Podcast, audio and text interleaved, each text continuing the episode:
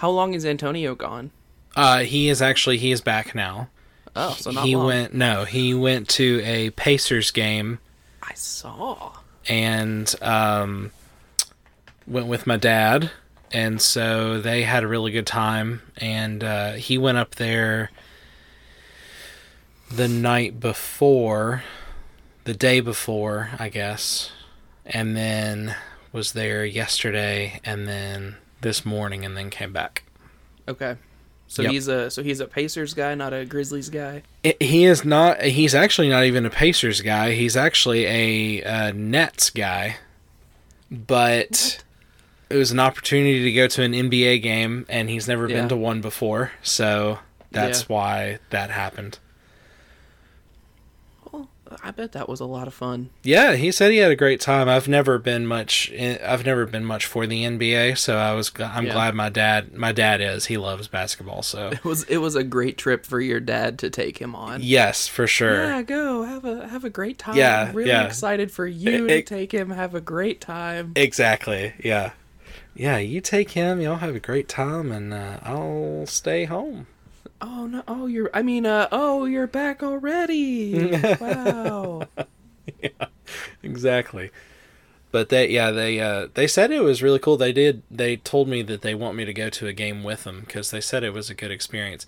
I've never been much into basketball, but if I'm Yeah. there in person, I really enjoy it. Like, uh, you know, I remember going to the the Raiders basketball games and having a really good time while I was there. But Yeah. I'm not much for watching it on TV or anything like that. Yeah. I mean, I feel like that's every sporting event though, because like That's true. when I was in Denver last summer, Cole and I went to a Rockies game. Oh, yeah. I am somewhat vocal about my distaste for baseball, but like while I was there, Yeah. it was fun. in person yeah it's a blast Yeah. sure well how is your um your sinuses and your uh your covid This damn cough, man. oh my covid's That's- flaring up That's the it's the only thing. And like so Meg and I went to dinner earlier and we're sitting in this like did you did you ever go to Taste of Thai when you were here? no but it sounds delicious Okay. It it is my favorite sesame chicken in town. And it is somewhat authentic. Um for Meg's experience, she likes it a lot too. mm-hmm So it's it's a mom and pop Thai place. And we're sitting there. Everybody's surprisingly decently spaced out, to be honest with you. Um, its location is terrible. It's on South Church Street, oh yeah like the like the left turn of it. When we were like, "Where are we gonna go to dinner?" We were like, "Well, we love Taste of Thai, but that left turn sucks." and that's the way to get back to our house. And she was like, "Well, I think we should. I think we should go." I was like, "It's good enough, and it's not rush hour enough that it'll probably be fine." And we sit down, and like we sit down, and I immediately feel like I have to cough, and I'm self conscious enough that I'm like, they're gonna think that I'm sick. But what they don't know is I was sick and I'm better. So like this is uh like I can assure you I don't have COVID anymore. yes Like, no longer Yeah. if But this just- if this cough had been a week ago you would have something to be concerned about I would have ordered it like delivery or something. well Genuinely, when I when I was quarantining, I did not set foot outside of my house. well Like, the to weather was pretty nasty too so that helped. Um, but it was to the point where, so the first day I left work the 29th, and like I, I went into work and I was like, I feel like shit. I should, uh, so I rounded the corner to go tell my boss. I was like, I think I need to go home. And I was wearing a mask because I respect the people around me. Mm-hmm. And I rounded the corner with the mask, and she was walking to the workroom where I was, and she was just like, "Uh oh," and I was like, "Yeah." She was like, "Go home." cool. get out of here So my first day back, that was a Wednesday. I think the 29th was a Wednesday. My first day back was the next Wednesday mm. because the CDC had just relaxed the quarantine rules. oh yeah So my first day back was Wednesday, and it was weird, like putting on shoes because, like I said, I hadn't left my house, and I'm I'm in my own house. I'm not gonna wear socks. Mm-hmm. We have carpet. It's nice and comfortable. Mm-hmm. Um, so I put socks on and I was like, oh. And I put my shoes on and I was like, oh. They're like little jails for my feet. Man, you sounded like a huge hippie right there. I I mean it was a it was the weirdest feeling though. Like ha, have you ever had that experience when you're like this would have been normal last week I have it had hasn't happened long enough. not with my shoes, but with pants, Yeah. where I wore, um, you know, la- uh, let's see, not last year, but 2020 when we had the lockdown. I was working at a school at that time, so I was stuck at home for six months with without just working from home, and so I wore sweatpants every day. And Yeah. so the first time putting on pants, when I actually like. After six months of wearing sweats, I was like, "Oh, this is weird." Yeah. So yeah, I, I get that. And then so my first day back was last Wednesday and then Thursday was when the weather hit the fan.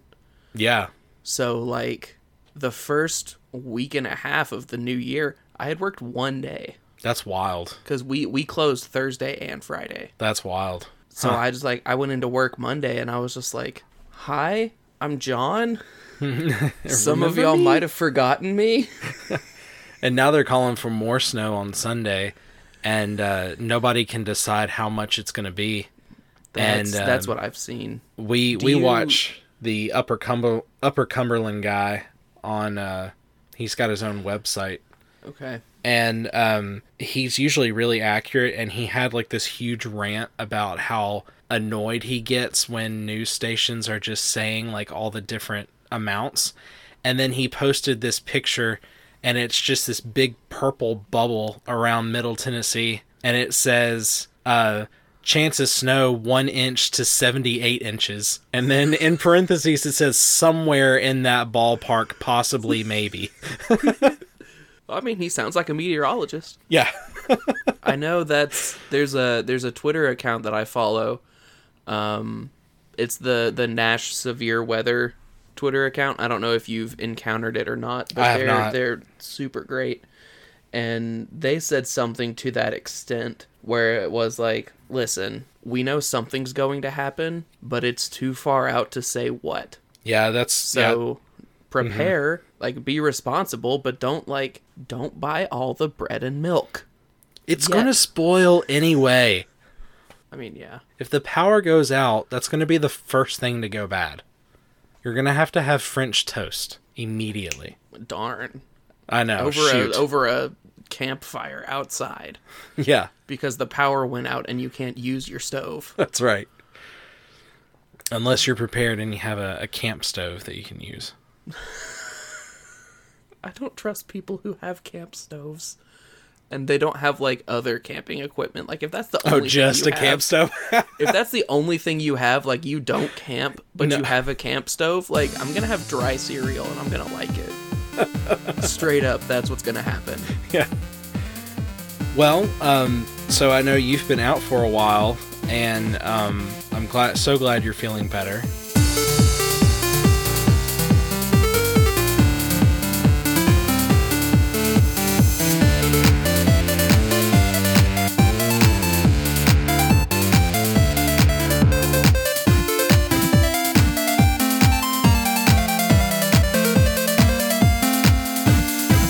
Uh, so, welcome to another episode of They Didn't Ask Us. I am Jay, and with me, of course, is Muhammad Ali, who punched COVID in the face and won Eventually, KO in the fifth round. it was not it was not quite a uh, a first round TKO, but uh, I have outlasted. Good job. You you made it all the rounds, and the judges decided you are victorious. Yes, so proud of you. I'm parading around my little studio room right now. There's Yeah. there's other music going on, but you know it's not it's not getting recorded right now because DMCA is a terrible stupid thing. Well, what? Let's start with what we've been doing since it's been a long time since they've talked to you. It has. Um, so fill us in. What what have you been up to? I really hadn't been doing a whole lot of anything, um, but probably a week and a half ago, two weeks ago, um, I finally decided to start playing the Halo Infinite campaign, Oh wow. Okay. and I have been having a blast. Okay. So it's good. It's it's good. It's adapting to it being open world because Halo previously has been just linear, just mission, mission, mission, mission. Um, but going towards open world, it's been so much fun. Um, that's honestly that's really been it. Everything else just kind of like stalled out. So So is mass? Obviously, you play as Master Chief. Mm-hmm. Now, is he? Can you customize Master Chief in this story mode? not in the campaign. No, you can customize like which guns that you use, and you can generate equipment. Um, did you did you ever play the Division Two? Yes. Okay. So you know how there were the different areas of the map that you had to take the um the bases Mm-hmm. and then you could like fast travel around and you could generate equipment and that type of thing. Yeah. So that's kind of the the setup of the open world in Infinite is there's various they call them forward operating bases that you can take and it unlocks that area of the map for the mini missions and side missions and all of that all that kind of stuff and you can find um like customization options for multiplayer which is cool Mm.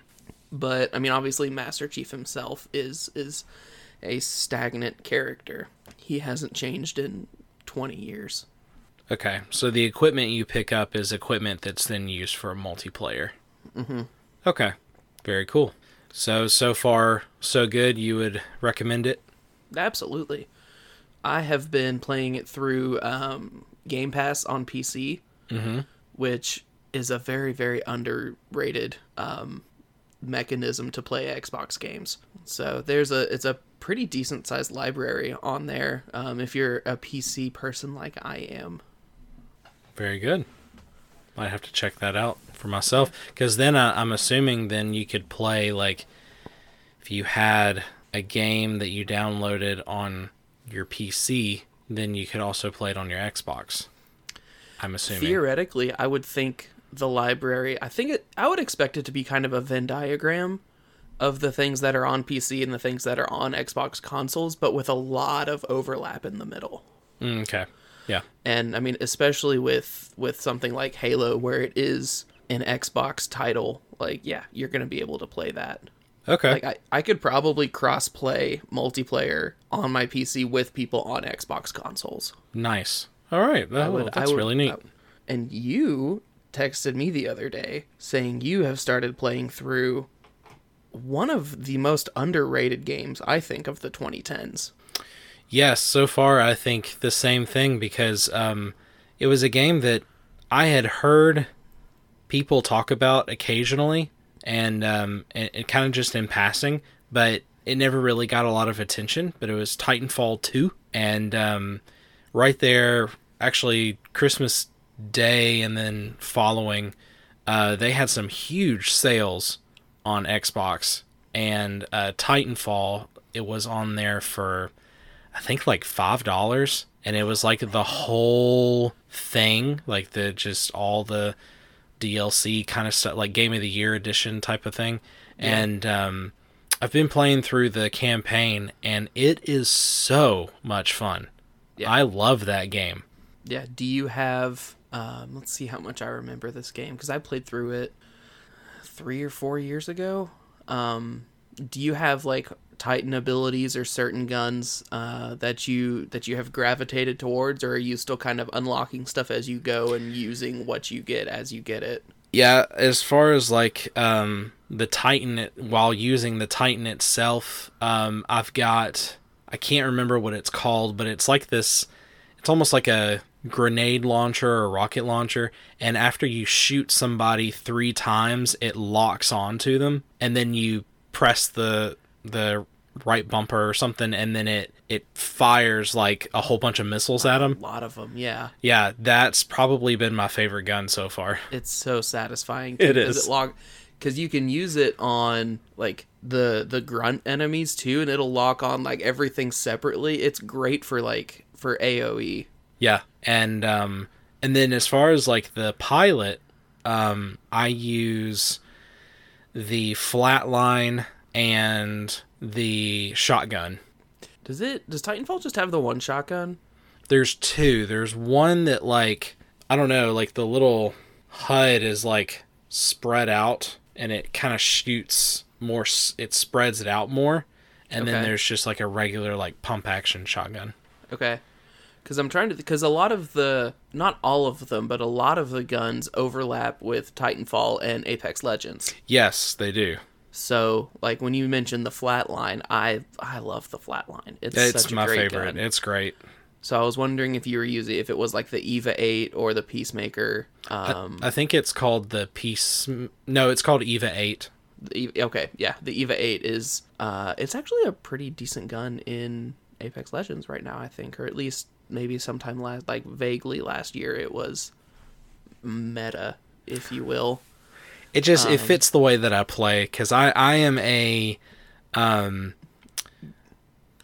I'm just I'm more of a uh I'm gonna dive into the middle of the fight Yeah, and just like for the most part I'm just gonna punch everybody well, those are the guns to do that with for sure. and then blow and then blow everybody away with a shotgun. have you have you gotten to the smart pistol yet? no. Oh, buddy, the smart pistol is at least so in Titanfall one multiplayer, it was the most busted gun I think I had ever seen. And I played like old school Call of Duty games where guns were like broken, broken. It there's a there's a gun in Titanfall that auto locks onto enemies. Oh, that's awesome. Oh, it's so fun because you you have to like vaguely look at them, and then the it's. Do you remember that movie Wanted?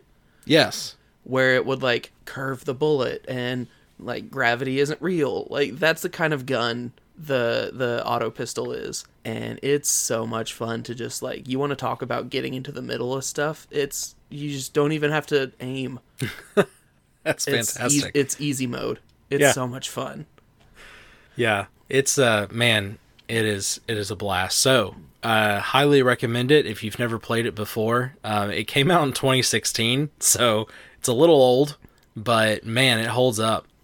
well and like jay said initially it came out in 2016 which means you can find it a couple of times a year i think for that really really good sale I would think so. So I I would it absolutely has my ringing endorsement to thumbs up. Really really fun campaign. Yeah. Yeah, other than that, uh I've been watching The Witcher Oh, it's so good. and uh I I love that show so much. And um I can't really think. Oh, I started watching. I started rewatching uh, Band of Brothers. Did you ever watch Band of Brothers? Um, I HBO. remember, I remember starting Band of Brothers, but I don't remember ever finishing it. It's it is really good. I forgot how good it is until I started it up again, and I was like, "Wow, this is like some good quality stuff." Yeah. I want to say I still have my DVD set of it, so I might try to try to rewatch it. I think I have DVD sets of Band of Brothers and the first season of The Wire, and both of those are like they're they're very highly regarded, but mm-hmm. they're that era of HBO when it's like, all right, listen, it's good, it's high quality, but it might not be the most exciting thing you ever watch. Mm-hmm. And that's kind of the the hump for me to get over is like I know this is good, but it hasn't grabbed me yet. So I don't know. I I may give it a shot here soon. Yeah, I know most guys, especially any guy listening over the age of 25, as soon as I said Band of Brothers, they're all like, "Oh yeah, man, this show's awesome." Yeah. But uh but yeah, other than that, that's uh hadn't been much hadn't been a whole lot going on here. Yeah, it's been so I've I've finished season 2 of The Witcher, 3 episodes of Book of Boba Fett. I watched Spider-Man. Like I've I've watched the things that I think matter. Yes. Cuz like Peace, what is it? Peacemaker, Peacekeeper, Peace- John yeah. Cena. Yeah. it's started. I think they're doing the weekly release thing like like TV shows used to do before Netflix. Um, but I just don't care. I if I found it like watch the whole thing, maybe, but like I don't know. His character like I didn't want his character to live. And I feel like that kind of sums up how I feel about him having a show. Hmm. I'm sure it's done well. I just don't care. Yeah, yeah. Well, if you have any opinions on anything that we've talked about so far, we would love to hear from you. Um, so please reach out to us and let us know what you think. A uh, couple ways that you can reach out to us. So you can go to our website, they didn't ask us pod.com. There you can listen to our episodes. You can also listen, or uh, not listen, but you can uh, read a bio on us and uh, and then there's also a little place down at the bottom that you can leave your thoughts and opinions and we would love to hear from you. You can also follow us um, or you, rather you can email us they didn't ask us at gmail.com and then you can follow us on twitter tdau tdau underscore pod. That is I I have been underutilizing Twitter and I realize that, but I am going to get back at it.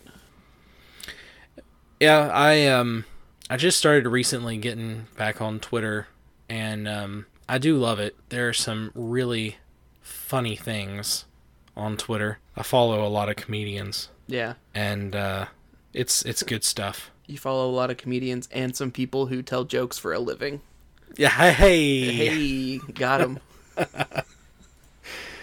Well, today, well, actually, before we get into the main review, um, gosh, we got a lot to catch up on. Um, so, unfortunately, we were going to review Boba Fett chapters 1, 2, and 3.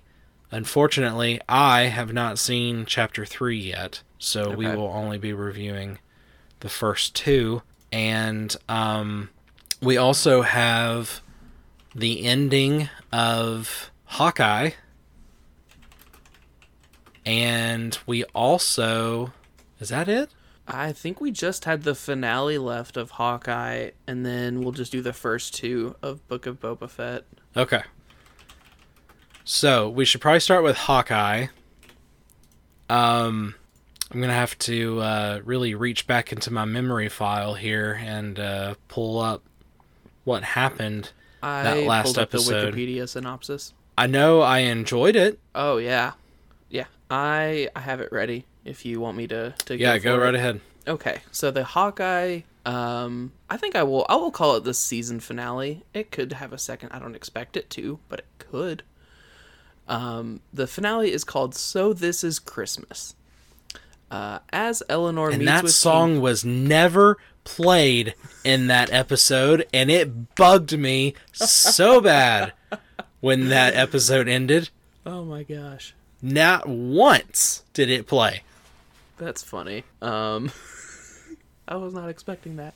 Um, as Eleanor meets with Kingpin to break off their partnership, Barton and Bishop watch a recording of them and learn that Eleanor killed Armand and framed Duquesne. right? On. Chri- on Christmas Eve, Barton and Bishop attend Eleanor's holiday party, where Bishop confronts her mother and learns her father owed money to Kingpin, leading to Eleanor working with him. Kazi attempts to assassinate Eleanor on, on Kingpin's orders, but targets Barton instead. Barton enlists help from Grills, the LARPers, and Duquesne to evacuate the party before rejoining Bishop to defeat the tracksuit mafia. After Lopez incapacitates Kazi, Bishop attempts to look for Eleanor while Barton is confronted by Belova, who demands the truth of Natasha Romanoff's death. They fight, but he reminds her of his friendship with Romanoff and her sacrifice to save the entire universe. Belova spares him and leaves. Kingpin tries to stop Eleanor from escaping, but Bishop arrives and incapacitates him with Barton's trick arrows. Afterwards, Eleanor is arrested by the police for Armand's murder.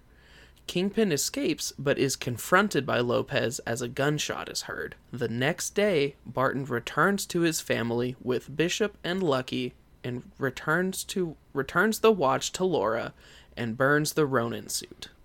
The end. The end. So I want to start off by saying I don't think Kingpin is dead. No, no, definitely not. I think he has to be the villain of um, the Echo spin-off series Yes. in in some form or fashion. I would be willing to bet a lot of money that she points the gun at him and pulls the trigger but has the gun slightly off so that the bullet just skims him just shoot and then says something like almost in a uh, uh, Batman uh, Return of the Dark Knight type of feel like I want you to remember this that I could have killed you right here and now, but I didn't. Yeah. I I mean, I think she shoots him. You do? I think she doesn't I think she like kneecaps him or something. Oh, give him a better uh, excuse for using a cane. Yeah. Just cuz I I was kind of disappointed at how Kate was able to beat him. Like don't get me wrong, it was a really cool I mean, it was a struggle. and but seeing him in Daredevil, he's this mythic figure and just the fact that she is she goes from oh, you know, I'm I'm good at archery, I'm a gymnast, but I am kind of pretending to be a hero to the end of it. She single-handedly takes down a big bad using all of the trick arrows and using them well. I will I will say, but it just felt kind of like I don't know. Do you think I hear you? I hear what you're saying. But I will say, do you think that maybe Kingpin was just kind of like in a way he was like underestimating her? Like he I would he, absolutely he didn't, expect him to. he didn't really put up his guard. He didn't fight as hard as he probably could have because he just was like, "Oh, this is just a little girl. Like yeah, this I think, isn't I think something I, that's should." entirely. So maybe that's why she was able to put a bigger beating on him, but not so much so that he died or anything. I mean, he got away. He was able to just walk away. Um, Yeah, well, limp away. Stumble. Yeah, Yeah. Um, but I thought I thought the choreography because I I mean I watched this the day it released and we're recording this the second week of January, so it's a little it's a little hazy, but I remember being really impressed with um the the like the scene on the ice oh I remember really enjoying um, the Kingpin fight. I remember enjoying, and I remember just the kind of how silly it was that you know the the larpers are staffing the party, and they are actually helpful, and like Jack with the sword is actually helpful, and it's hmm. like this is weird, but I dig it. Yeah. It fit. Yeah, it didn't feel out of place or anything. It fit well with really the whole series. And um because they had been kind of playing that up for a while, so you're like, okay, now we actually get to see this uh Yeah. you know come true. Um, I, I I will say my one of my biggest complaints was um, I didn't like the scene between uh, Bart and um, uh, Natasha's sister. Elena.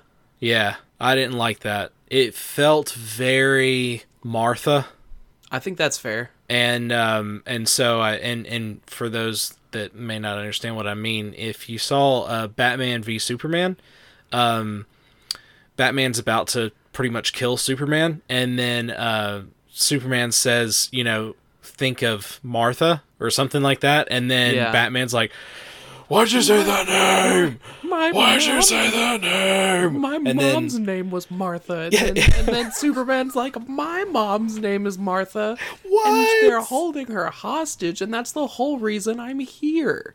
and then and they it's- become it's- best friends. It essentially, but it is it is kind of a really not kind of. It's a really dumb scene. Dude, did we just become best friends? Yeah, Do you want to do go go? It's like- go do karate in the garage. It's like if that scene from Step Brothers was like really gritty and down to or like Yeah.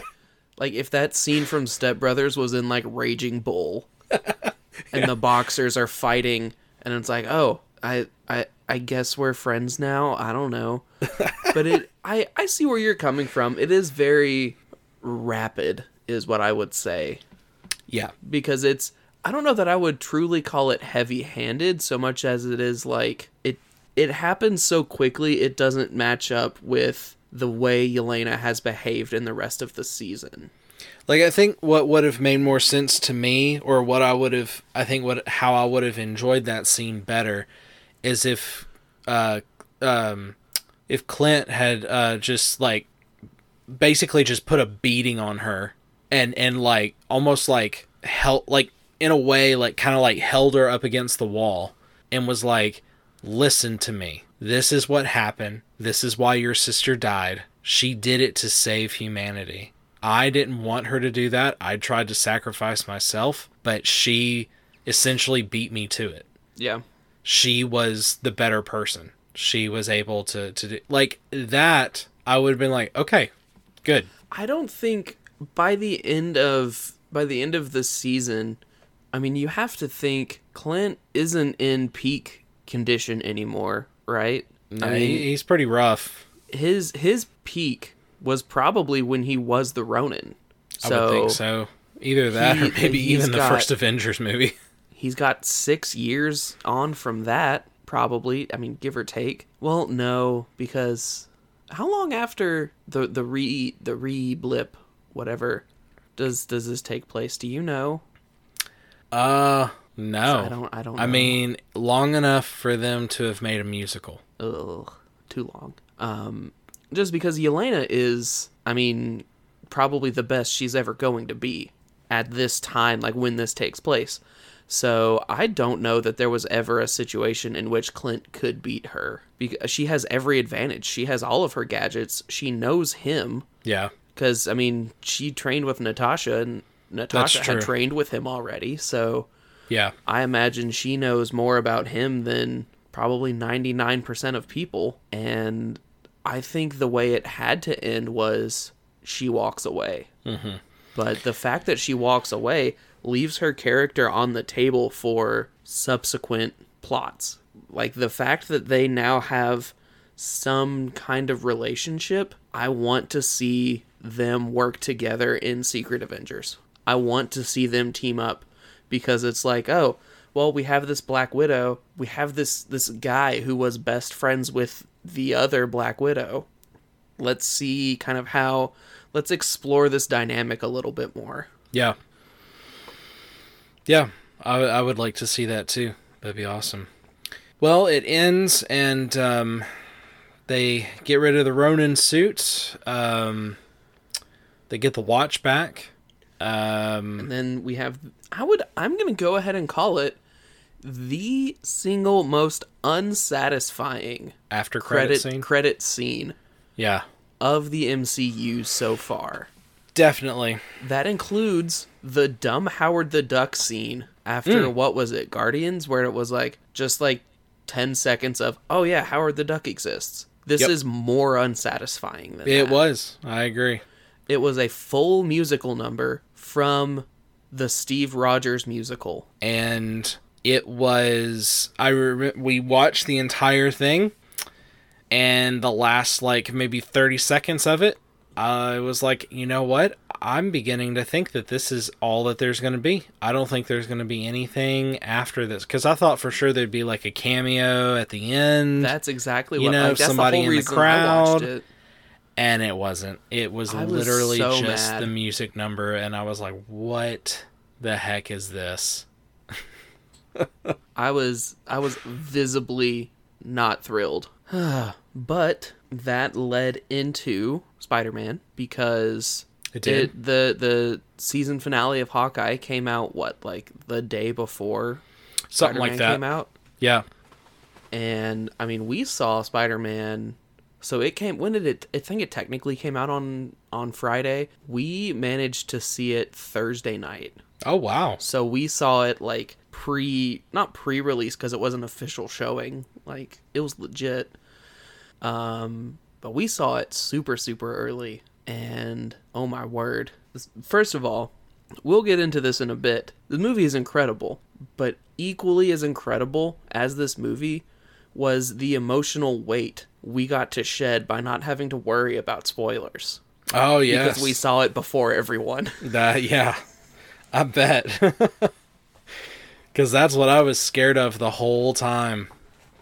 In fact, I had a client who came in, and it was the day that I was going to go see it, and um, I told him that I was young boy, young young kid, and he, I told him I was going to go see it that night, and um, he started to tell me something about it, and I covered my ears, and I was like, Stop "No, no, no, no, no, no! Stop, it. it, kid. Don't do it!" And he was like, "No, it's not anything huge." I said, "I don't care. I don't want I don't anything anything. told Yeah. about this movie. I don't know a thing except for what I've seen in the previews." Yeah. and uh, luckily he didn't spoil anything. But uh, we uh, we will spoil a lot. So Oh, yeah. if you haven't seen this movie or these shows and you want to, um, should probably pause this now and uh, come back after you've watched it. Just so you know. Yeah. In, case you didn't get that from reading the Hawkeye synopsis and then Yeah. Yeah, exactly. well, let's jump into Book of Boba Fett. Let's cover this uh, pretty quick. Um, you know, basically, if you saw, if you've seen any of The Mandalorian, then you pretty much knew, you know, basically what was going to happen. Um, you know, Boba Fett is taking over for uh, the Hutts or or the palace anyway, and uh, so he's kind of rising up this uh, gang of uh, criminals. I have synopses available if you would like. Uh, I don't know if it's necessary. I mean, it's pretty, it's pretty straightforward, Okay. wouldn't you say? Because then, uh, I mean, the biggest reveals are, um, well, we'll get to that in a second. Uh, but uh, episodes one and two just kind of they do a really good job, I thought, for the first two episodes of kind of setting the stage for this whole series. And uh, you know, takes place on Tatooine, and uh, uh, Boba Fett is, uh, like I said, taking over for this criminal family, and is you know, um, you know, everybody's coming and paying tribute, you know, saying, hey, uh, you know, protect us, basically. You know, you want our protection, you're gonna pay us, and uh, everything is going fairly well, except for uh, the what we find out in episode two is the the twins. Uh, they're Hutt twins, Jabba's um, brother and sister, cousins. I don't I- even know that there's. I an don't know if they really established say. relation. I think it's just a pair of. Uh, They're slugs. reading the synopsis, they are two of Jabba's cousins, a pair of Hutts known as the twins. Okay, and uh, they kind of show up, and they're basically uh, with a uh, a very um, tough looking Chewie. It's not A- Chewie. It's it's actually a, a, Wookiee Wookiee bounty hunter. bounty hunter. Yeah. First He's- appeared in the uh, Darth Vader comic book series, and currently appearing in the Doctor Aphra series. I'm So hoping. he originated from. oh, Doctor. Aphra. Okay, I know. I know this character. Yeah. I didn't realize that. Okay, that's pretty cool. Uh, so he's definitely um, crunchy. He's not very chewy, and um, he. Uh, but basically, the Hutts are like, uh, "We're coming for you," so you better watch out. Except they're more like, "Oh, bah, you don't talk to blah, blah," you know, and so I didn't know you were fluent. I know my. I, I speak fat slug. It's my nickname in high school. Gummit. Uh, that And, shouldn't um, have been funny. so but uh yeah it um i guess the only the the the kind of side thing that's happening though that i have just fully enjoyed first off it starts out Boba Fett's in the uh, Sarlacc pit so we get to see his escape that was i loved it I, what did you think john I, I was i was curious to know what you thought It wasn't quite as dramatic as I expected it to be. Mm. Like, it was very straightforward. Of like, ah, he's being digested, but his armor. So he he's in he's in the Sarlacc, and he like turns and he sees this like partially disintegrated stormtrooper, and the stormtrooper armor is just shredded because it's like glorified styrofoam. and it really establishes to me the difference between stormtrooper armor and then the the Beskar armor, the Mandalorian armor that Boba Yeah. Fett wears Yeah, it really does. because he is clawing his way out and he he lives and he has no business living but he does because his equipment is better Yeah, and and he does. I mean, he, you know, he's kind of running out of air. I think that's part of the reason why he woke up. He still he steals air from the uh, stormtrooper, and um, but then uses like his flamethrower and is able to to get out. You know, eventually. Um, I don't know. It was uh, it was pretty in, pretty incredible. I, I I really really really enjoyed it. So he gets out and immediately is uh well he passes out. He's scarred really bad from the. I mean, you can just assume it's from the from the acid the, yeah. the acid in the sarlacc, and um, and then he he he gets caught by um, sand people, but eventually becomes friends with the sand people and helps them to the point that they accept him as one of their own.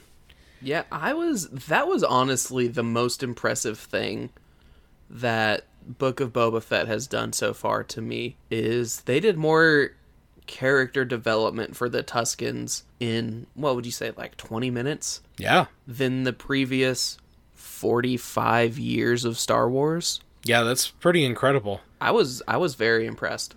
Yeah, it was neat because you know we've always just seen them as just these like almost like maniac type of people that sound like donkeys, and but it turns out that you know they they do have a story, they have a culture. Um, yes, they are. I mean, they are still killers, obviously, but they have they have kind of their own culture, and um, uh, just seems like they're kind of misunderstood, maybe a little bit.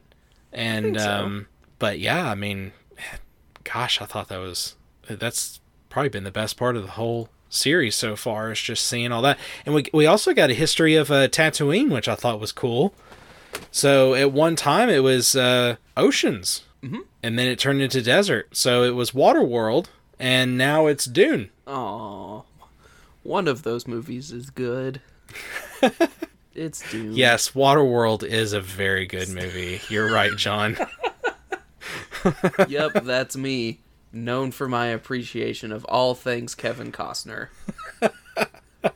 I now that I say that, I genuinely don't know what I would say my favorite Kevin Costner movie is. I'm struggling. Robin Hood. I've never seen the Kevin Costner Robin Hood. It's good. It, it is very good. It does. It will bother you that he does not even uh, try to attempt a British accent at all. I feel like it would bother me if I had heard. I feel like I feel like Kevin Costner trying a British accent would bother me more than him not trying it. Well, Because and like it- like Cumberbatch's New York accent as Doctor Strange, not great, No. and it is distracting Mm-hmm. because we know what Benedict Cumberbatch sound Cumberbatch. we know what Benedict Cumberbatch sounds like normally. That's hilarious. Freudian and I hope I hope you keep it so bad. I will keep that for Um, sure. But we know we know what he sounds like normally, so hearing him as Doctor Strange is like, well, strange. Aye, There it is. there it is. There it is. I did the thing. um I don't know. We're I mean, we're rabbit holing. I it's it's supposed to be one of the better Robin Hood adaptations, isn't it? I I thought so. Uh, I mean, I really do like Robin Hood Men in Tights. It is Well, I mean, the the gold standard Robin Hood adaptations is Disney cartoon with the with the fox and everything. with the fought with all the animals, and then Men in Tights of the of the ones that I've seen of the ones that I've seen. Um, and then it is to me personally the BBC show. They have a Robin Hood show. It's like three seasons. oh, see, I never saw that. Um, and then it's the Russell Crowe movie. Russell Crowe's movie somewhere way down. See, like, but that's I think that to my knowledge, that is the extent of the Robin Hood media that I have Oh right. Okay, I see what you're saying. partaken. So it is the bottom because I didn't the- see the- I didn't see the new one with Jamie Foxx and the the kid from Kingsman. I didn't see Yeah, that, no, I didn't see that one either. and I ha- it doesn't look good. No, it doesn't. Kevin Costner, uh, his version of, of Robin Hood it is very good. I do think it's one of those things that I wonder if they got him more for just like, hey, I think you would be good at this role. And then later they were like, can you do a North England British accent? And he was like, "Mm, I can give it a try. And then they heard it and they were like, ah, nah, just don't worry about it. I think I I would. I mean, obviously, I wasn't there because that movie was made like when I was born. But like, I would all but guarantee that's what happened. They were like, "Listen, Dances with Wolves came out. You are a tier. We need to make this movie. We're casting you regardless. But while we've got you, can you try this thing real quick?" And then it was like, have you ever heard a British person try to do a Southern accent? oh, yeah.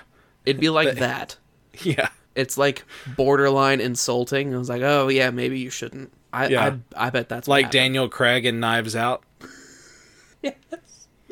That's so bad. It's like it's good, I I though. appreciate you trying, but I'm sorry you you can't. Yeah, I know what you actually sound like, and it's not that, and it's distracting. So Yeah, anyway, back to Yeah. So what are we reviewing? Oh yeah, Boba Fett. Um. Yeah. So far though, the series I've really enjoyed it. I I have obviously I haven't seen episode three, so I can't say like um as of this past Wednesday if it still holds up. Um.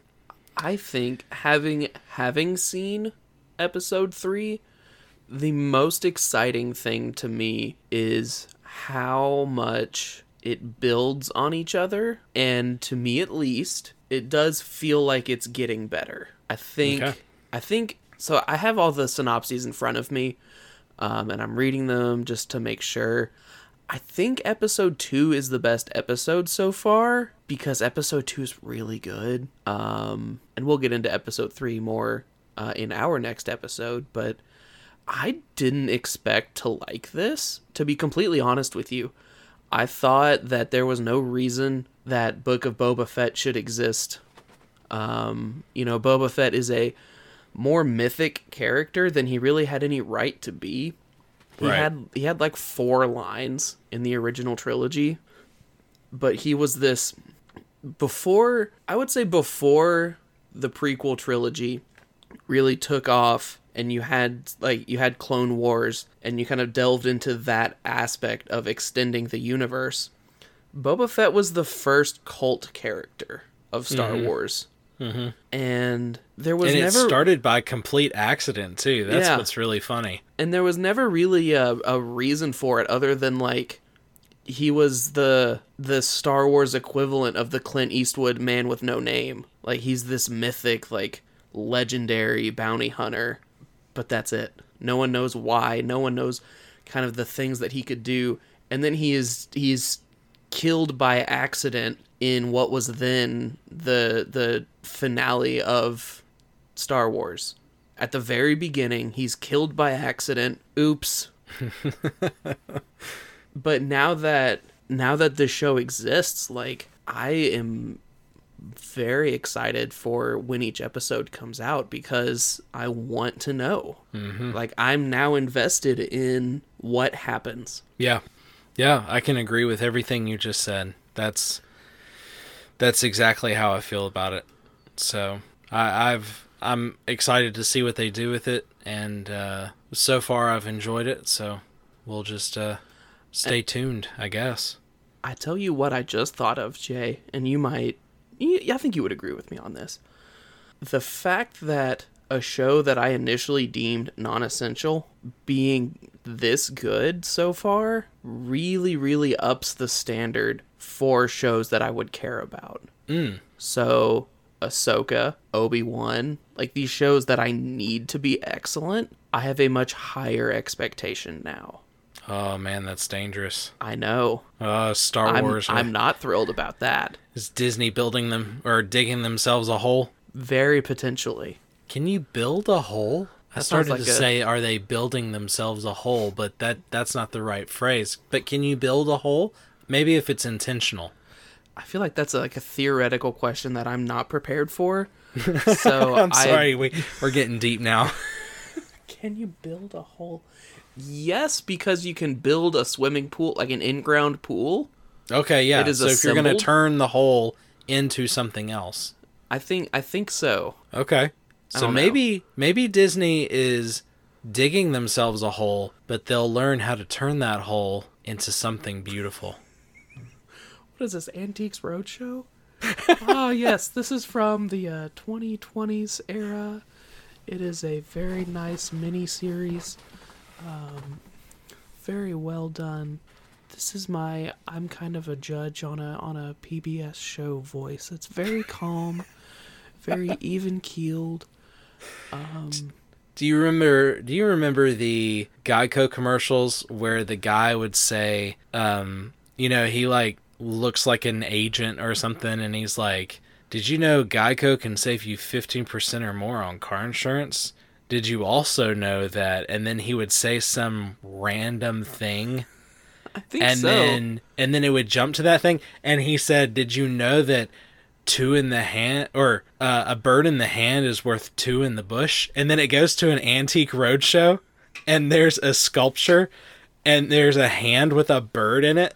And then the guy looks at it and goes, Well, uh, just judging by this, I would have to say it's worth two in the bush. I don't, I know And the the owner is like, Yes, yes. They get so excited. I know the style of commercial you're talking about, but I don't know that I remember that one specifically. That sounds Ah. hilarious. that it's really good.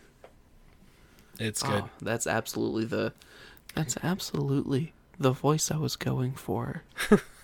You nailed it. Yes. So, moving into Spider Man Whoa. No Way Home. I don't even I don't even- know that there's a good way to talk about what happens in this. To be completely honest with you, I'm gonna I'm gonna start by saying I had very low expectations for this movie. you had dangerously low expectations for this movie. I did. I was. Sony has a very good job. Sony does a very good job of taking something that is going so well and then they just completely take a dump on it unintentionally. They think they're doing something amazing and it's not. And so the more rumors that came out about this movie, the more my expectations started going down because my fear was they're just doing Spider Verse, but they're doing it live action. That was Yeah. my whole thought process. And I was like, we already got Spider Verse. I keep Spider Verse with Spider Verse. I don't want that live action. Yeah. Well, I mean, But we have- oh man, was I wrong? So I was I was kind of on the other end of the expectation uh, spectrum, just because the closer it got, the more I was building it up. Because I was just like, this movie can't be bad. It can't be bad. Like I wouldn't, in, like in my head mentally, I wouldn't let it be bad. Because I was like, the Homecoming is so good, and Far From Home is a Spider-Man movie. And- Yeah. but Yeah. it but it ends in such a way that it's like oh well we have to set this up for for something and then you know looking at trailers looking at posters i i followed some of the uh of the leaks a lot of them i tried to to steer clear from but as they came out i was just like man this is this is going to be good and then it was And then some. Yeah. Do you I think the I think the Wikipedia plot summary of this is pretty readable. Would you like me to attempt it? Is it long? Define long. because we can probably summarize it pretty good and then as we're summarizing it we could kind of like go along and say oh yeah this was something i liked It is five paragraphs. why don't we just start with the general statement that this movie picks up exactly where the last one left off I think. I mean, I think we could do paragraph at a time. We wouldn't have to do all five. okay well okay we could do that yeah do that Okay. Um, after Quentin Beck frames Peter Parker for murder and reveals his identity as Spider Man, Parker, his girlfriend MJ, best friend Ned Leeds, and Aunt May are interrogated by the Department of Damage Control. Lawyer Matt Murdock gets Peter's charges dropped, but the group grapples with negative publicity. After Peter, MJ, and Ned's MIT applications are rejected, Peter goes to the New York Sanctum Sanctorum to ask Doctor Strange for help. Strange suggests a spell that would make people forget Parker is Spider Man, but the spell is corrupted when Parker repeatedly requests alterations to let his loved ones retain their memories. Strange contains the spell to stop it from working and makes Peter leave. That is the first paragraph of the plot of this movie. Yeah. So Peter and uh, MJ are dating. They're together, and uh, they've been together for about a week. I think it is. They've been officially been dating. they start dating what would you say like halfway through far from home two-thirds of the way through Yeah, but I say a week because I think Peter literally says a week.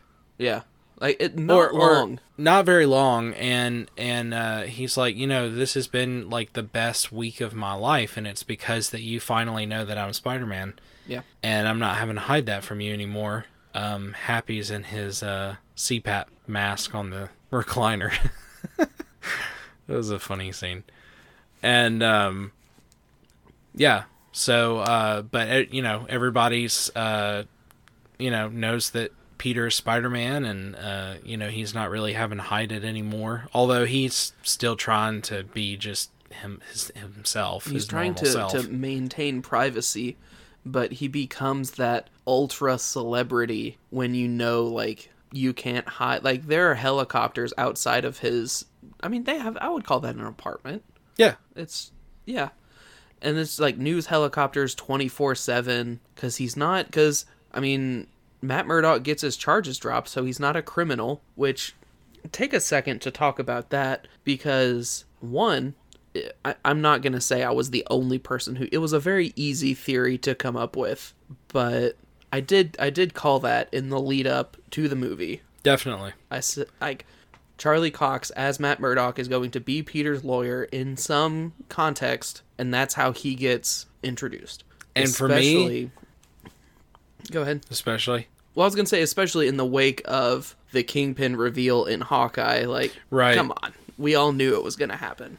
And for me, that was the best, my favorite scene of the whole movie was when Matt, a brick is thrown through the window and Matt catches the brick before it hits Peter. And Peter just looks over at him and turns his head and it's like, How'd you do that? And Matt's like, I'm a really good lawyer. I'm a really good lawyer. and it's it's funny for it it's dramatic irony at its finest because the the again the concept of dramatic irony is the audience knows something that characters don't. So the audience obviously knows Matt Murdock is Daredevil, but no one else knows that because canonically who who in the MCU would know that? Like Yeah, no, um, maybe maybe four people total. yeah. So I'm very excited for what that means for him going forward. Um, personally, I expect not not I hope I expect to see him in the Echo Show. I think that's a very easy jump from A to B. I expect to see him in the Echo show, and I also fully expect to see him in the next Spider Man movie. I think that's yeah, I think that's entirely fair. Um, but I had a a very close friend who is a massive Daredevil fan. She reached out to me after she saw Spider Man, and she was just like, "That's it." He's in the movie for maybe, maybe five minutes, and it's great. Like you said, that's five wonderful minutes of this movie. But it's not like he. It's not a Daredevil movie with Spider Man in it. No. It's a Spider Man movie with Matt Murdock in it. It's Yeah, very not much even a, Daredevil. it's very much like a and I know you shouldn't actually do this because bread is bad for birds, but it's like throwing a bread like a piece of bread to a group of geese. Like there, fight over that. It's all you get for right now. it's like, oh, okay. Yeah. It's more than we had before, but it's less than we wanted. Yes. Yep. Yep. That's it. All right. Second paragraph. Um, Peter tries to convince an MIT administrator to reconsider MJ and Ned's applications, but is attacked by Otto Octavius. Octavius rips Parker's nanotechnology from his Iron Spider suit, which bonds with his mechanical tentacles and allows Peter to disable them.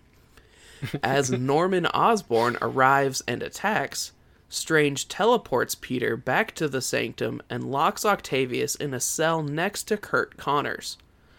Strange explains that before he was able to contain the corrupted spell, it summoned some people from other universes who know Spider Man's identity.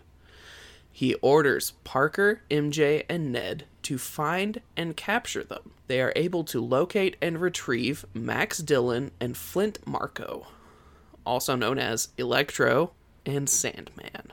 I loved that scene on the bridge. I loved when the nanotechnology took over Otto's uh, arms and Peter was able to move his arms around and he's giggling the whole time. Yeah. I that scene is I would say one of the biggest regrets I have of this movie just because that was in so many trailers and TV spots and like clips that got put on Twitter and that scene is so good It is. but sitting there watching it in the theater it wasn't satisfying because I had seen it already. And it's very reminiscent of the scene of Spider-Man at the the bridge in New York in the first one against Green Goblin where he's trying to save the tram that's going across the the bridge. Uh, it was very similar. Yeah. I tell you what, Jay, I have not seen the Sam Raimi Spider Man movies in a long time. They're they hold up. They're very good. Well, two of them. Two of them hold up. T- two of them, yes, yeah, yeah, yeah. That's fair. One of them is hilarious. Yes. So, do you want, do you want to know what dinner was yesterday, Jay? It's pizza time. Ah. pizza time. um, but I I think I still think Doc Ock in Spider-Man 2 is the best Spider-Man villain performance we have had to date.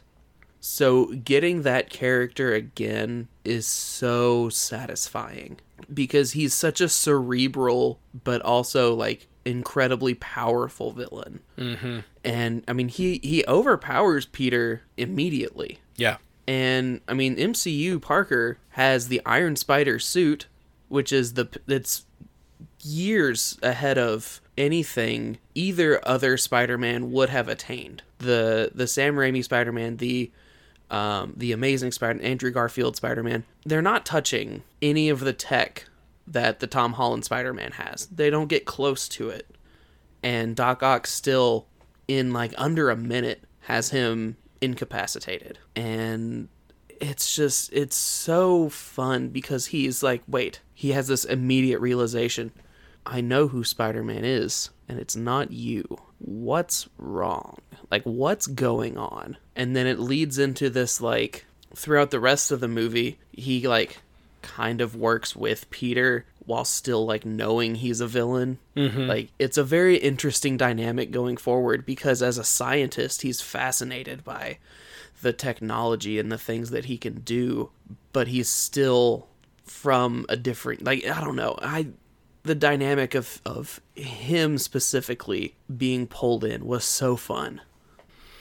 Yeah, and um, the you know one thing that I really liked about this movie is um, they did a really good job of reminding you how young this Peter Parker is. Because one thing that they they show a lot in this movie that they it's not that they haven't shown it in the other movies but like Parker and his friends do a lot of like laughing and making fun of the other things that are going on around him like a like an immature person would. Uh so like you know like peter the nanotechnology is on the uh dr otto octavius's arms and he's mo- he's like basically like a puppeteer and is moving his arms around and he's giggling about it. And then they they like go to the they they finally get him locked up and they ask him like what was your name again and he's like daughter otto dr otto octavius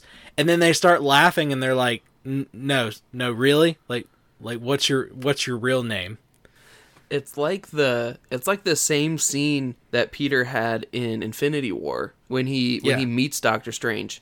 He's like, "Oh, we're using our we're using our made up names. Uh, I'm I'm Spider Man." yeah It's it's definitely that same like, "Oh, okay, okay, I uh, okay, we're on the same page." And you're not on the same page. yeah so they they did a good job with that which it plays into what happens later um so it it it works really well Yeah. all right let's move on All right, third paragraph. Uh, Osborn reclaims control of himself from his split Green Goblin personality. Uh, he goes to an outreach building where May comforts him before Parker retrieves him. While discussing their battles with Spider Man, Osborn, Octavius, and Dillon realize that, that they were pulled from their universes just before their deaths.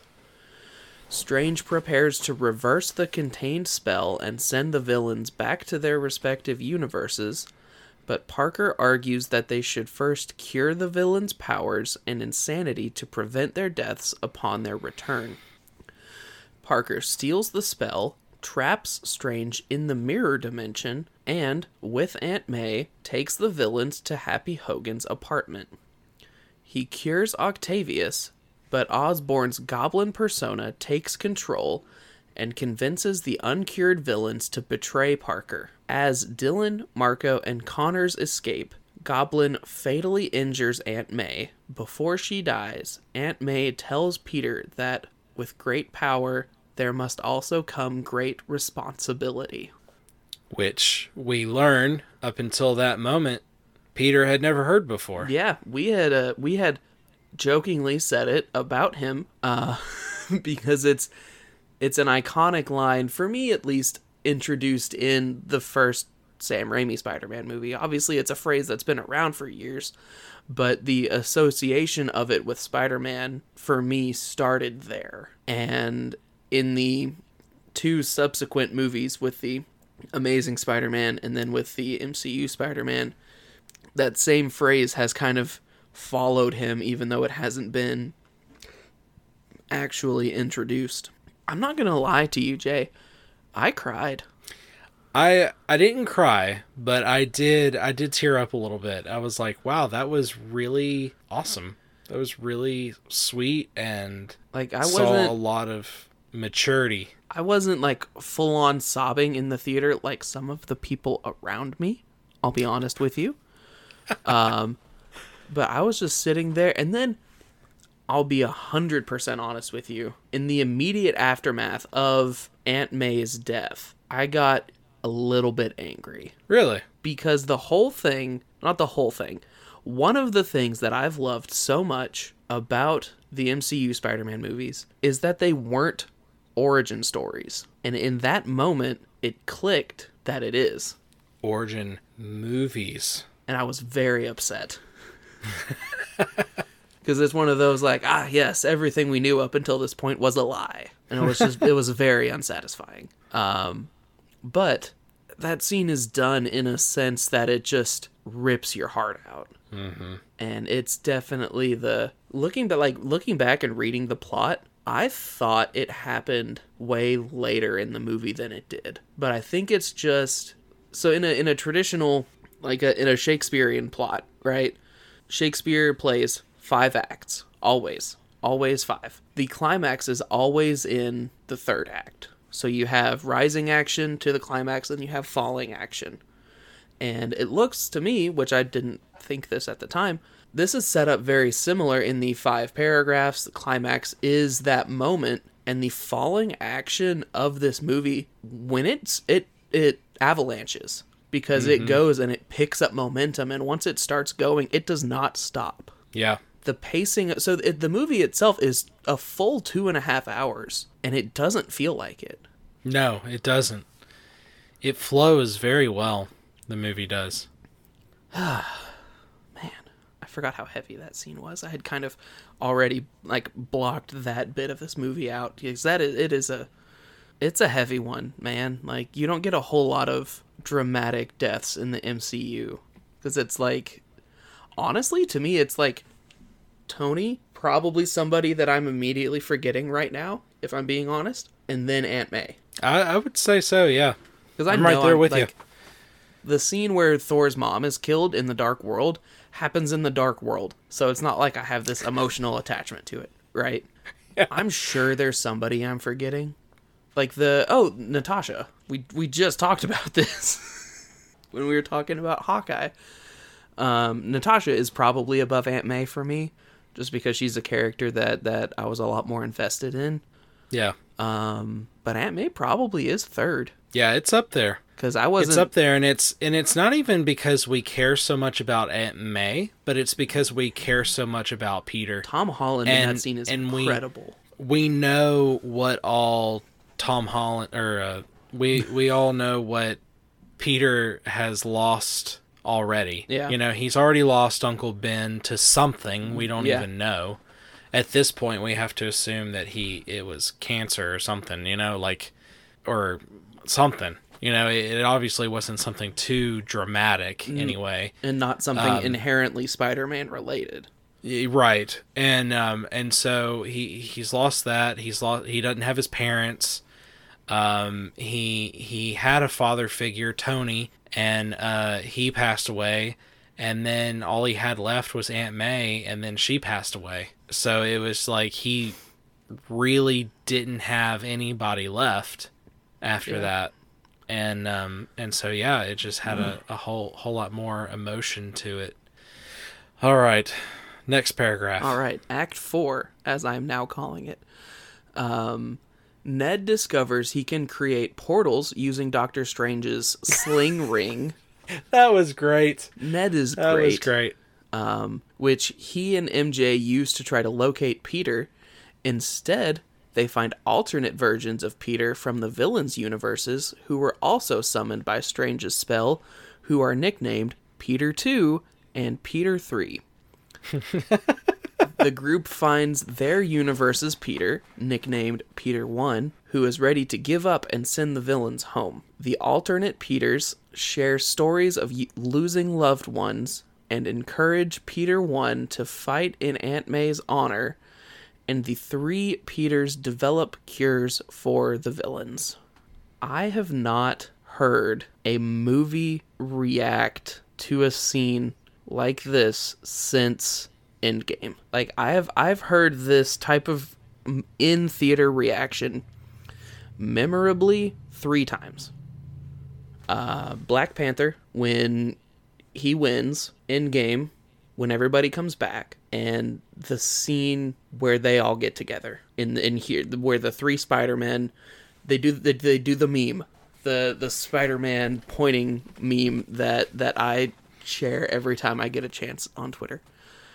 Um it wasn't officially confirmed. It was it was very expected it was going to happen. It was never officially confirmed. So the the satisfaction of that moment was so fulfilling. And the satisfaction of them being in whatever their timeline would be now. Yeah. That's what thrilled me more than anything else because what I was so scared of is that Tobey Maguire was going to show up and that he was going to be de-aged. Mm, that's yeah. And what I had told, actually, I, I told my son this as we were going to the movie. He said, What do you think is going to happen with the other Spider Men? and I said, "Well, I said what I hope happens is that Tobey Maguire's Spider-Man shows up and that he's more of this like aged, wise Spider-Man that's been doing this for a long time." Yeah. And that's precisely what we got. he's he's almost functions more like the Peter from Spider Verse, Yes. where it's that like almost older brother type of figure. Dressed as a hip youth minister. W- when I tell you, I snorted in the movie theater because like I have I have friends who have gone into youth ministry, right? Like I've been around a lot of youth ministers in my time. Uh that was hilarious. It was absolutely It was so funny. fantastic. Great writing. and it was such in character with Andrew Garfield's Peter Parker. Yes. Like that was the the knock on his character was like, oh, he's a great Spider-Man, but his Peter Parker is bleh. he's he's too cool. He's not awkward enough. yeah. Um so it fit him to a T when he would say something like that. It was and then the reaction of Tobey Maguire like, uh, "Sorry?" Like it was such ah that moment was everything I wanted it to be. and then the the scene which I don't know if we've even gotten to this part in the in the act, but when they're at the Statue of Liberty Yeah. and that scene with all three of them talking to each other, I would have been okay if that had been the entire movie because I want that, that, whole exchange was perfect. So you know, like the the mythos kind of of Anchorman, how a lot of it was unscripted. Yeah. and that's why there are so many hilarious outtakes. Yeah. because they just made up some like the cast made up so much of that movie as it happened. Right. That's what I want there to be of that scene where the three Yes. of them are at the Statue of Liberty, and they just have like like daytime talk show banter. Like that's what I want. yeah. I want outtakes like they were on Dr. Phil and they were trying to like all talk about their relationship of being the same person but different people. like that that is content I need. But Yeah. I, I, I want it to exist. I just don't think it does because that was obviously incredibly scripted and not like because I mean Tobey Maguire and Andrew Garfield haven't been Spider-Man in so long. I imagine it doesn't just like happen. No, probably not. I don't know. At the same time, though, I really hope that there is like this is probably going to be a DVD that I will buy just because I want to watch the commentary and like any kind of interviews with them. Absolutely. Yeah. I that actually that really makes me wonder when it when do you think this would be released on disc? Uh gosh, I mean, it's still in theaters, so it probably won't be till maybe July. Um bu- bu- bum. The expectation that I'm seeing online is based on the previous um release calendar for at least for no for Far From Home. The expectation is probably March or April. Um, Maybe. Well, I mean, when is the next Marvel movie? Probably May. Oh, uh Doctor Strange is did, no, it got pushed back, didn't it? Isn't that March? I thought it got pushed back. Oh, did it get pushed back? Oh no, I still need that link. I don't know. I saw uh, Morbius got pushed back to July or something. So for the for the sixth time, that movie's gotten pushed back. I just hope it releases at this point. Yeah. Oh, where am I? Or is it gonna suck? See, it's funny because it's a That, vampire that was movie. that was bad. That was Uh, bad. Multiverse of Madness is currently scheduled for May 6th. So I would okay. expect No Way Home to be released in the lead up to Doctor Strange. And we will get to why in a minute. Hmm. Hmm. Are you ready for the fifth and final paragraph of this plot? Yeah, although you know I was not ready for the end of this movie. I wanted it to keep going. Yeah, I completely agree. The the scenes where the three Spider-Men learn sp- Spider-Man, um, where where they all learn to work together as opposed to like working separately. That it was so fun to watch. Um, but to get to that point, the group lure um, Dillon, Marko, and Connors, um, also known uh, we we established Electro and Sandman, and Curt Connors is is, is he just the Lizard? The lizard, yeah. Li- lizard, the Lizard. Um, they lure them to the Statue of Liberty. Peter one and Peter two cure Marko and Connors, while Octavius arrives to help cure Dillon. Uh, Ned frees Doctor Strange from the mirror dimension with a portal, which is comedy because Ned is like doing his best, and it's just like the first thing Doctor Strange learned. He's like, all right, cool. Um, Goblin appears and unleashes the contained spell, which begins pulling more people in from other universes. Um, Strange attempts to hold them off while an enraged Peter 1 tries to kill Goblin. Peter 2 stops him, and Peter 3 helps Peter 1 inject Goblin with his cure, restoring Osborn's sanity. Peter 1 realizes that the only way to protect the multiverse is to erase himself from everyone's memory and requests that Strange do so, while promising MJ and Ned that he will find them again.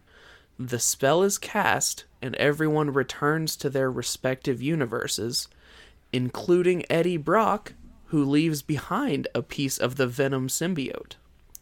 Two weeks later, Peter visits MJ and Ned to reintroduce himself, but decides against it. While mourning at Aunt May's grave, he has a conversation with Happy and is inspired to carry on, making a new suit and resuming his vigilantism. Hmm.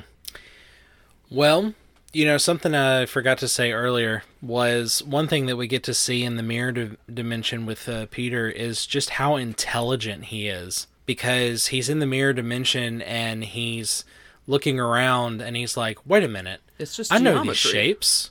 I know this is geometry." Yeah. And then he's like, "This isn't magic." And then like he says something to uh Strange and is like, "Hey, you know what else is magic? Geometry." And then like he He tra- Does all he the- traps him.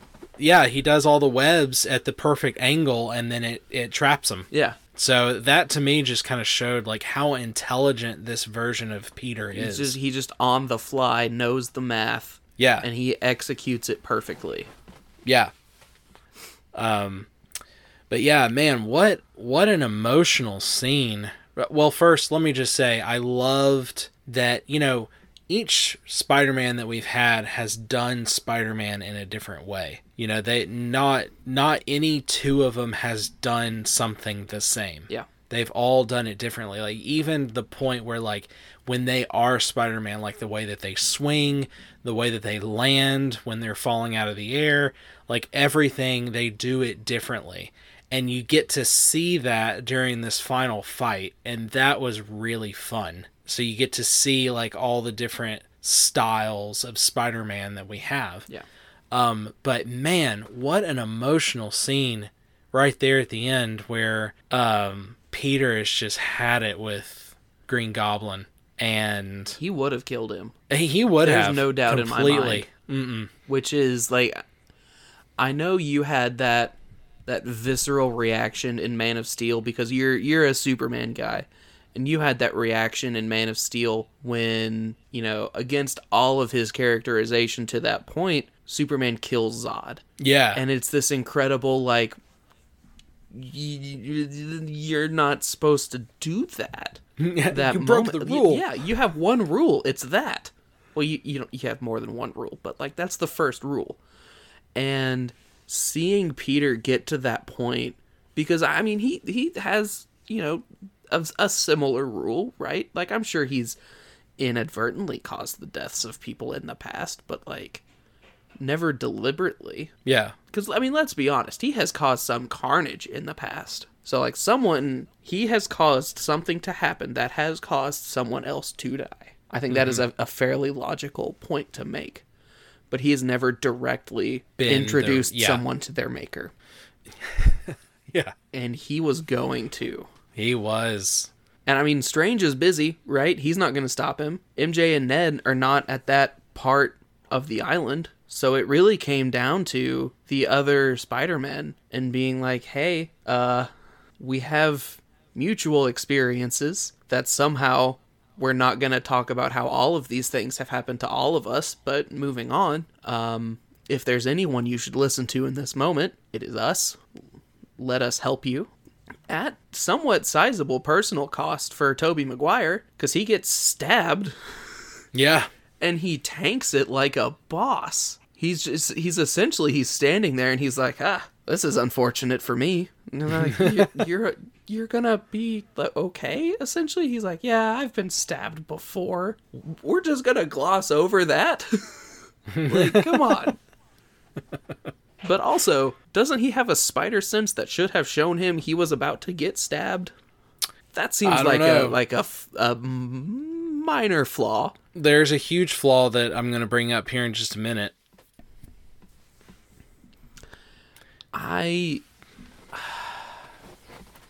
And then we get to see, essentially, to me, we get to see. This is going to be so cheesy to say it this way, but I'm going to go ahead and say it. We get to see. Uh, gosh, Say it's it. hurting me say it. just saying it in my head. say it out loud. Hurt the rest of us, Jay. We we see Spider Boy become Spider Man. Oh, you said it. I did. It's awful. But it's true. no, it is. I- it's just I hate I hate it. It sounds awful coming out of my mouth, but it's that's ex- essentially what happens.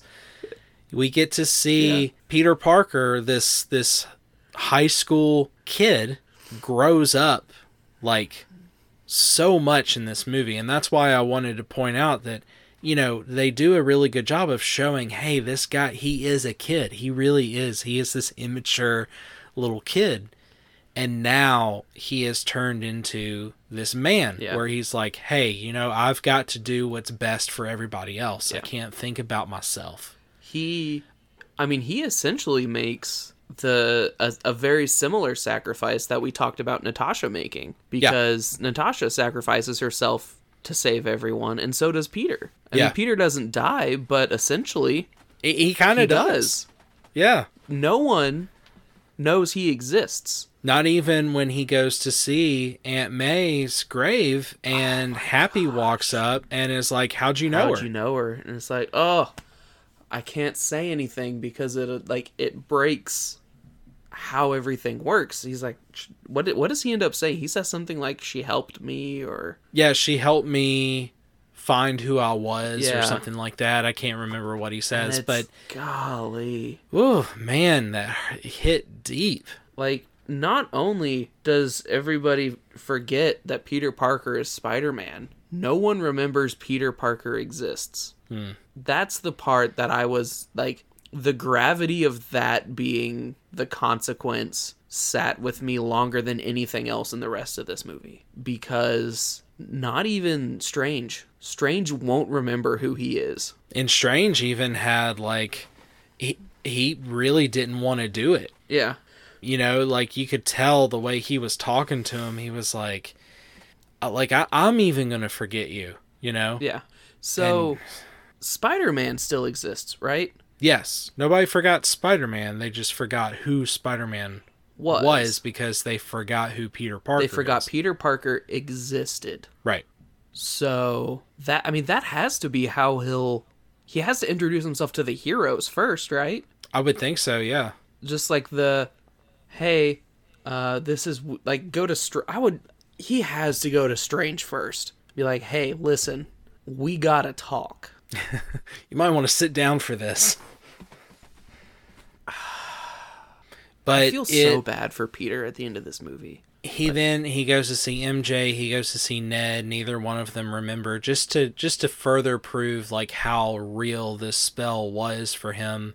You know, they don't recognize him at all and he instead of, you know, trying to go into, "Hey, I know you," or or you know, telling her that he loves her, he just kind of walks out like, "Yeah, you know what? They're they've got the life that they Deserve. wanted. They got the life that they deserve.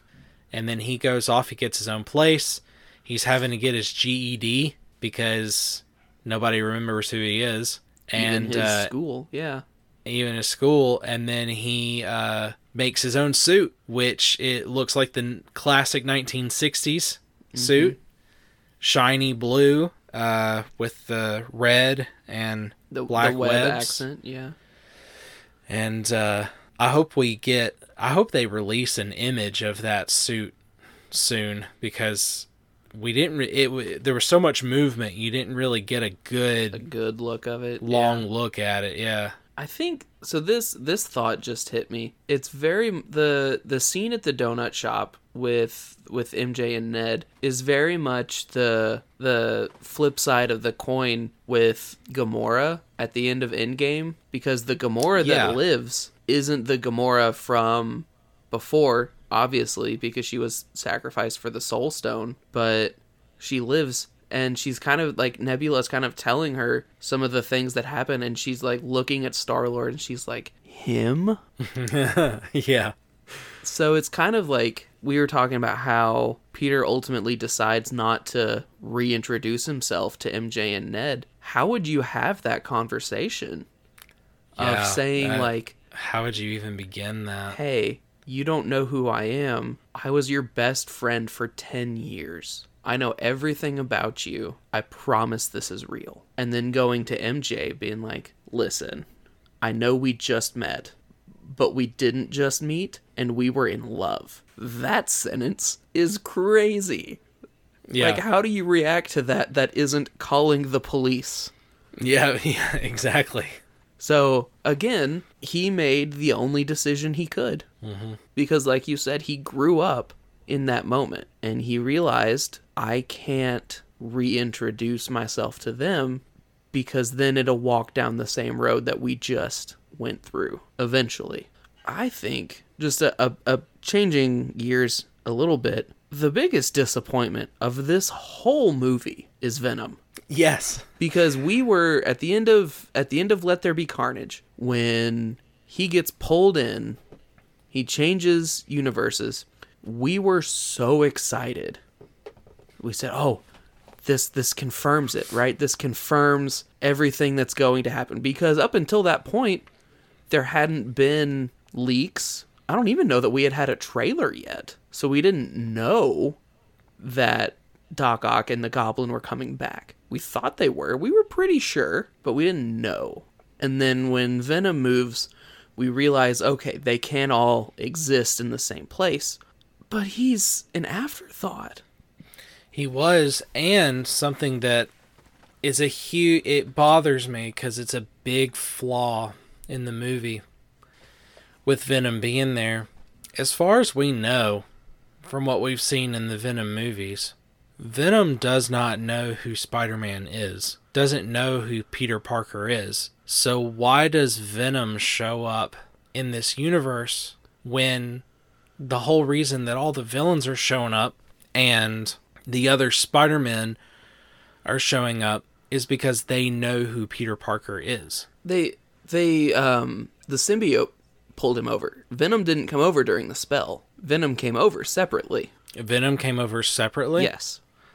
So Because you remember saying- you remember in that Yeah, in I remember at the end of Venom, he he ends up in the same universe, but does he?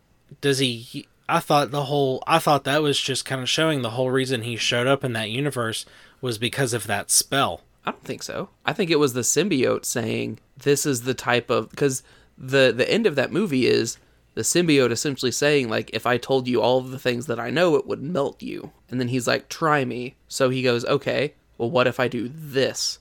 And the room that they were in changed because he left his universe. I don't think he was pulled in by the spell at all. I think it was the Oh, the you symbiote think the symbiote did that? pulled him in, which is why he was there, but he wasn't lured. Because, like you said, Tom Hardy as Venom, there might not even be a Spider Man in his universe. There probably Yeah. is. It makes sense that there would be, but up until this point, We it don't know. hasn't ever been mentioned.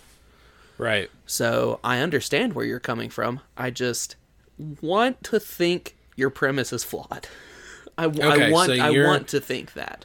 So you're saying the symbiote is the one who brought him over, not the spell. Yes. Okay. Gotcha. But it's such a waste, man.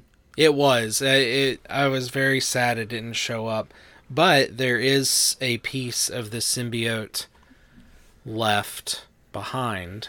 I realize that and I'm very excited for it, but I am going to go ahead and say if this Flash Thompson becomes Venom, I'm going to be so pissed. because this Yeah. Flash Thompson is insufferable. yes, I agree. Like deliberately, don't get me wrong. I'm not saying like the character is bad. Or I'm saying the character is bad. I'm not saying the character is poorly done. The character is done well to be unlikable. Yes. I want to I want to But get that is on the he an record. Agent Venom? No, No, no, no, no, no, no, no, no. not at all. Well, and uh, and then we end with uh, the after credits scene, Oh my wha- gosh. which was really the trailer. not really. It was it straight up was. And Yeah, we had the the dichotomy, right? We talked about how the Hawkeye credit scene, that musical number, was terrible and we hated it. It was bad. This is on to me the complete other end of the credit scene spectrum because it is the full initial trailer for Multiverse of Madness. Which looks so good. everything we know really about this movie we learn in this trailer and sitting there in that moment realizing everything that's about to hit the fan i'm so excited It's about to get real. Yeah, I I'm very excited, and uh, yeah, this. Uh, so let's rate this movie. Let's wrap it up. What So, are we what are we uh, rating it on the spider-man scale or the mcu scale Oh man, um, I don't know. We could really do both. Uh, Spider-Man scale of all the Spider-Man movies, period. Where does this land? And then where does it land in the MCU? I will go first, since I can tell you. are in Thank deep you. thought. it's it's much easier to place on the spider-man scale i'll say that On the Spider-Man scale, it is definitely at the top. yeah It is right there, uh, and then right next to it is uh, Spider-Man Two with Tobey Maguire. i was about to say what is your spider-man scale because mine i think is probably The lowest is uh, Amazing Spider-Man Two, yes and then top is spider-man and then 2. top would be to well to this Spider- point was up until this point Yeah. was Spider-Man Two, I and agree. then I would put this new one uh, right above uh, that one. Uh, and then as far as the MCU goes, I don't know. This is hard. Um, because gosh, I in the in the wake of this movie, there were a lot of people who immediately hopped on Twitter and in their their own kind way of being spoiler free but also wanting to talk about the movie, they were oh this is this is the best Marvel movie. Everybody has to go see this. And ah, it's good, but I don't think I think I that I think that's the top. recency bias. yeah, I think that's I Yeah, just saw this movie, so it's fresher than everything else. Yeah, for sure. Um, I would put it. I don't know. I don't know if I'm going to be. I think I'm going to have to sit down and really think about all the MCU movies to be able to rate it appropriately. Yeah. So, as far as a number scale goes, ten out of ten. I th- yeah, I agree. It's it's definitely a, a must watch, especially if you're already invested in the MCU. Oh, definitely. Um, and then even if you're not invested in the MCU, but just invested in the Spider-Man movies, Yeah. Then you know even that it's definitely a must see. So I I agree. I would rate it a ten out of ten. Um, I tell you what I want to do, Jay. Sometime, uh, maybe for maybe for our our January bonus episode. Um, are you familiar with with Tier Maker? The I've heard of it. Yes. I would be very interested in doing an MCU tier maker because I feel like it's very easy to say this movie is is S tier MCU. It is in the the top echelon of the of the movies. But where it ranks inside of the best movies, that's very tricky. And I think I think that would be a, a fun task for us to do. Yeah, we should do that. We could do that for the bonus episode, which is the next one. What? So we'll be talking about Oh, what would that be? Episodes three, three and four, three, four, and five of Boba Fett. Yep, three, four, and five. Yep. Okay, so we'll have those three to talk about, and then I think we could settle it down and just do tier maker. I think that would be Yeah. enough content. I think so. This is going to be a, a beast of an episode. Yeah, I'm I'm pretty excited. All right, man. Well, Oh, it's. thank you so much for tuning in. Two hours later. I was about to say this is uh this has gone on for a bit. now, once I edit it down, it'll probably be sitting around an hour forty-five. But Still, still, thank is- you. This will get you haul. what Nashville to Murfreesboro in rush hour. Maybe. well, thank you for tuning in. Um, I hope you enjoyed it. I hope you had a great New Year. Uh, John, it's glad glad to have you back. Oh, it's And, it's uh, great to see you again, Jay. glad glad you're still here with us and uh, looking forward to the rest of this year we got tons of content to cover and uh, we'll be right here giving you our opinion if you want to listen to it Or if you would like to ask for it, you can reach out to us as as uh, Jay described earlier. Those are, are going to be the best places to reach reach us. yep please do send us a message. Uh, let us know what you think. And uh, but until uh, we'll see you in two weeks. But until then, nerd out.